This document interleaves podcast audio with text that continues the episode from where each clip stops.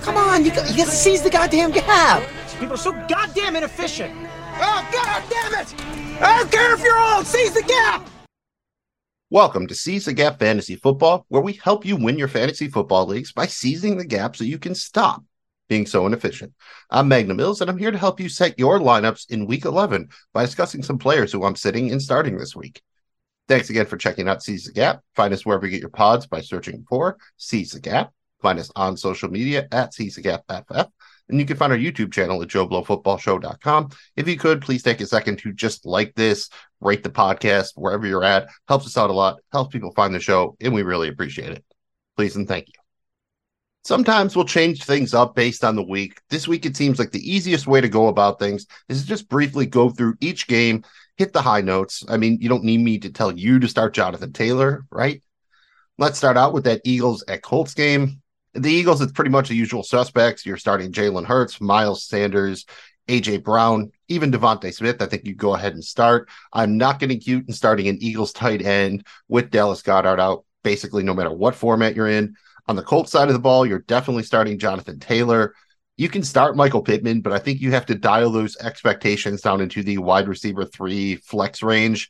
And I think you can start Parris Campbell here, get most of his work out of the slot. That's going to be a nice matchup for him because the Eagles slot corner, Avonte Maddox, just went on IR last week, and he's shown a nice rapport with Matt Ryan. So, especially in PPR leagues, I think you go ahead, start Parris Campbell. Eagles D, also a good start here.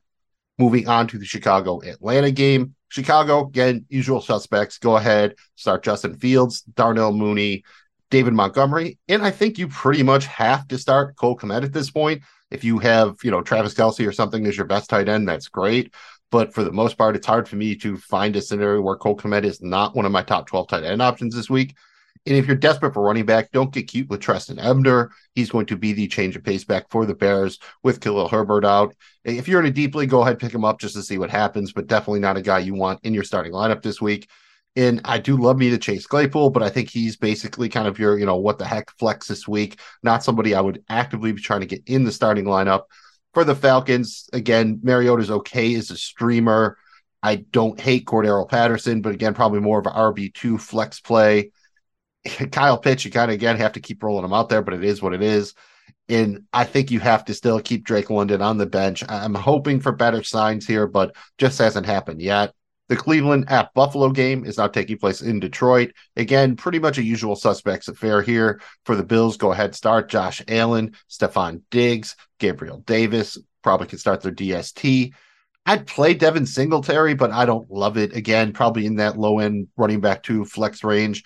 On the Brown side of the ball, definitely go ahead, roll Nick Chubb out there, but that's about as far as I'm willing to go. If you're really desperate at running back too, just no depth there. You could do worse than Kareem Hunt, I guess.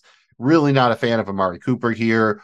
Mild interest in David Njoku if he plays. Might be one of those things where you have to play Njoku because the tight end position is just so bad.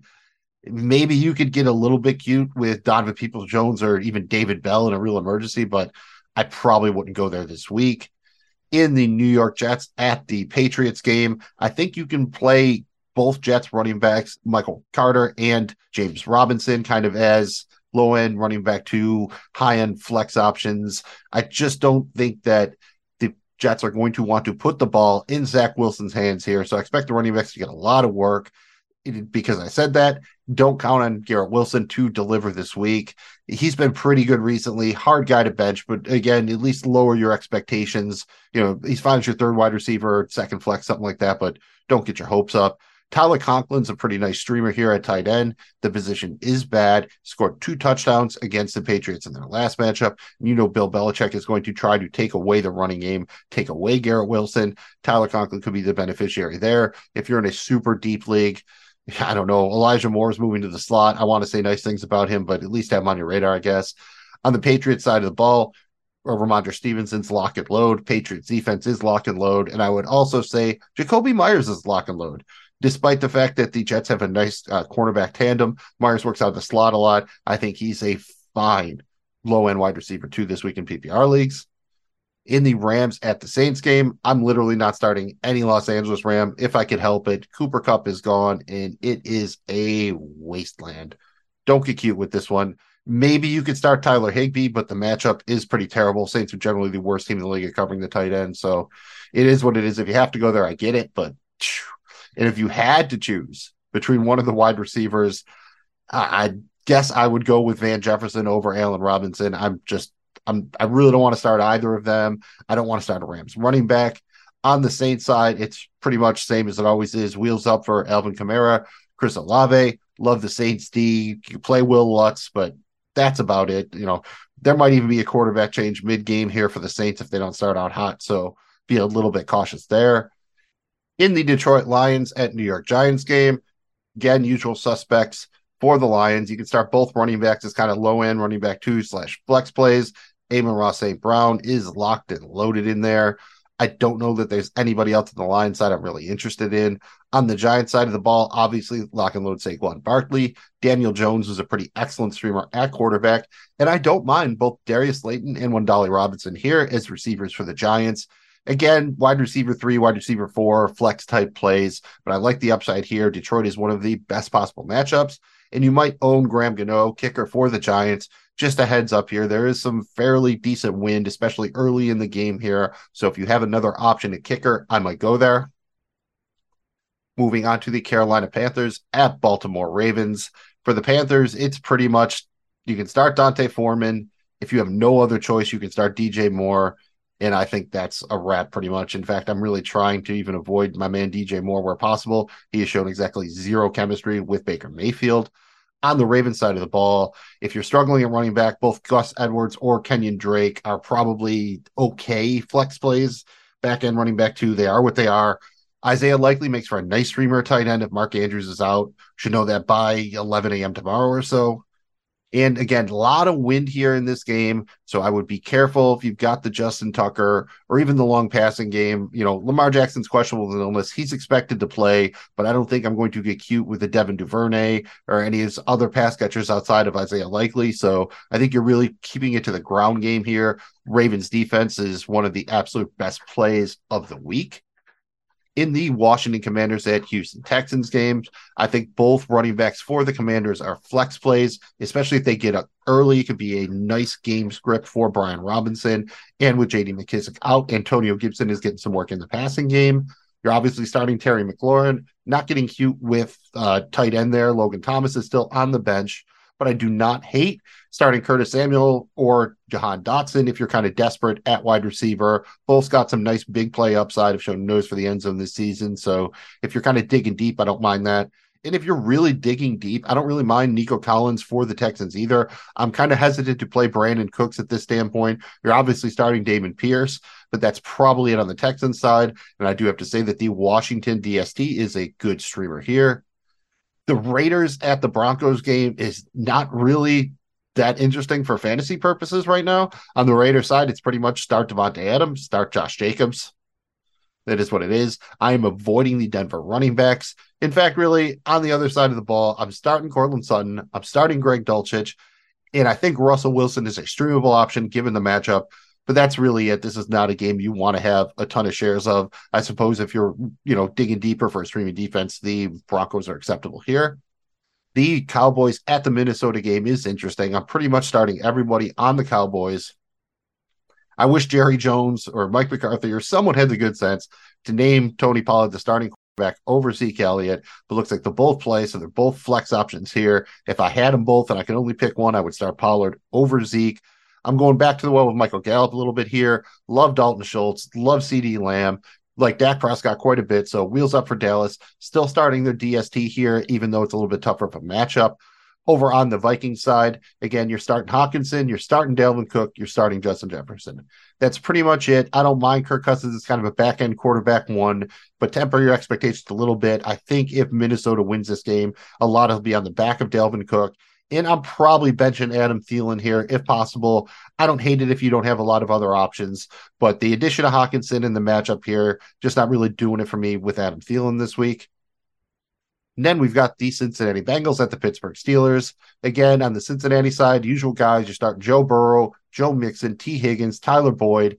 I'm probably benching Hayden Hurst here. I don't hate the Cincinnati Bengals DST, but I'm not going out of my way to play them on the Steelers side of the ball, I'm definitely playing George Pickens. I'm definitely playing Pat Freiermuth. then it gets tricky. I, I would probably start Diontae Johnson as a wide receiver three flex type. You know, he's fallen so far. He's going to have a breakout game one of these days. I'm just not sure that it's here.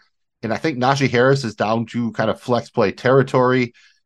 I mean, Jaylen Warren isn't bad either. This is becoming closer to a 50 50 timeshare. If you've got Harris, kind of for that FOMO purpose, I think you're still playing him as a flex. But if you're in a deeper league and you're really kind of just scrambling for any live body at running back, I don't hate Jaylen Warren. It's kind of a running back to Hail Mary type play if you're desperate. In the Kansas City at Los Angeles Chargers game, it's pretty simple here. You're starting Patrick Mahomes, you're starting Travis Kelce, you're starting Kadarius Toney. That's pretty much what you're doing there. I don't mind Isaiah Pacheco or Jerick McKinnon, but they're not my first guys like in the lineup kind of deals. They're more when I'm debating. Pacheco will be nice if the Chiefs can get off to a good game script. If you think that's going to happen, you can play him. If you think that it's going to be a closer game or the Chiefs might even fall behind, then Jerick McKinnon is going to be the way you want to go. I don't hate Marquez Valdes-Scantling here. Scored his first touchdown last week. Could find the end zone again here with the injuries, giving him a few more targets. And could this possibly be the Sky Moore breakout game? He could at least be on your radar as a DFS punt, if nothing else. On the Chargers side, it looks like they might not have Gerald Everett. You're obviously still starting Justin Herbert, Austin Ekeler, and Keenan Allen and Mike Williams could both be back. I'm starting them both if they're back. If only one of them comes back, I could still probably live with starting Josh Palmer. If Allen and Williams are both back, I'm probably benching Josh Palmer. And finally, Monday Night Football game, San Francisco 49ers at the Arizona Cardinals. I am pretty much starting everybody for San Francisco. Just don't go too far with Elijah Mitchell. Had a nice game last week. I still expect Christian McCaffrey to really eat over there. So he's more of a flex play than a running back, too. I don't think it has to be Deebo or Aiyuk, but if I had the choice right now, I'd probably start Brandon Aiyuk over Deebo. But again, I think they're both in that wide receiver two range. Still rolling with George Kittle here. The Arizona Cardinals are one of the best possible matchups for a fantasy tight end. I think the hate has gone a little bit too far. I could see Kittle having a nice game, finding the end zone here. On the other side of the ball, you have to be careful because of the uncertainty on Monday night. Kyler Murray's a game time decision and a legitimate one. Eh, all you can really do is put Josh McCown on your roster, or you know, if you could do Jimmy Garoppolo, that would be even better. But yeah, it's pretty ugly. You're not going to have a lot of options if you have Kyler without having another quarterback here. Hollywood Brown could be back. DeAndre Hopkins is dealing with a hamstring. Zach Ertz is out, and uh, Trey McBride is in a tight end.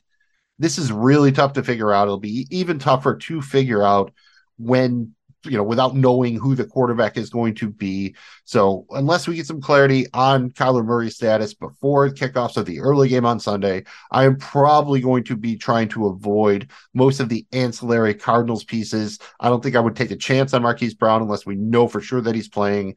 You probably have to play Hopkins given how he's played recently, but I do worry a little bit here with the hamstring. I would say don't get cute with Trey McBride. I love the talent, but he's done absolutely zero so far this year and James Conner is fine. They will probably lean on him if Murray doesn't play or he's limited. But you know, you kind of have to play Conner as a volume based running back too. But again, my expectations will not be terribly high. That was it. That was our week 11 start sit thing. We hope you enjoyed it. This was the Gap Fantasy Football. Again, find us wherever you get your pods. Find us on social media at the Gap FF and find our YouTube channel at JoeBlowFootballShow.com. I'm Magnum Mills. And please be aware that I don't care if you're old, you need to seize the gap. Good luck this week, and we'll be back next Tuesday with our Week 12 waiver wire ads. Good luck this week. This has been Seize the Gap Fantasy Football. The views expressed here are those of the host alone and do not represent those of any other entity, individual, or organization. All team names and logos are copyrighted by the NFL and their respective teams. Thanks again for checking us out. Come back next time and we'll continue to help you to seize the gap and stop being so inefficient. Good luck to you and all of your teams.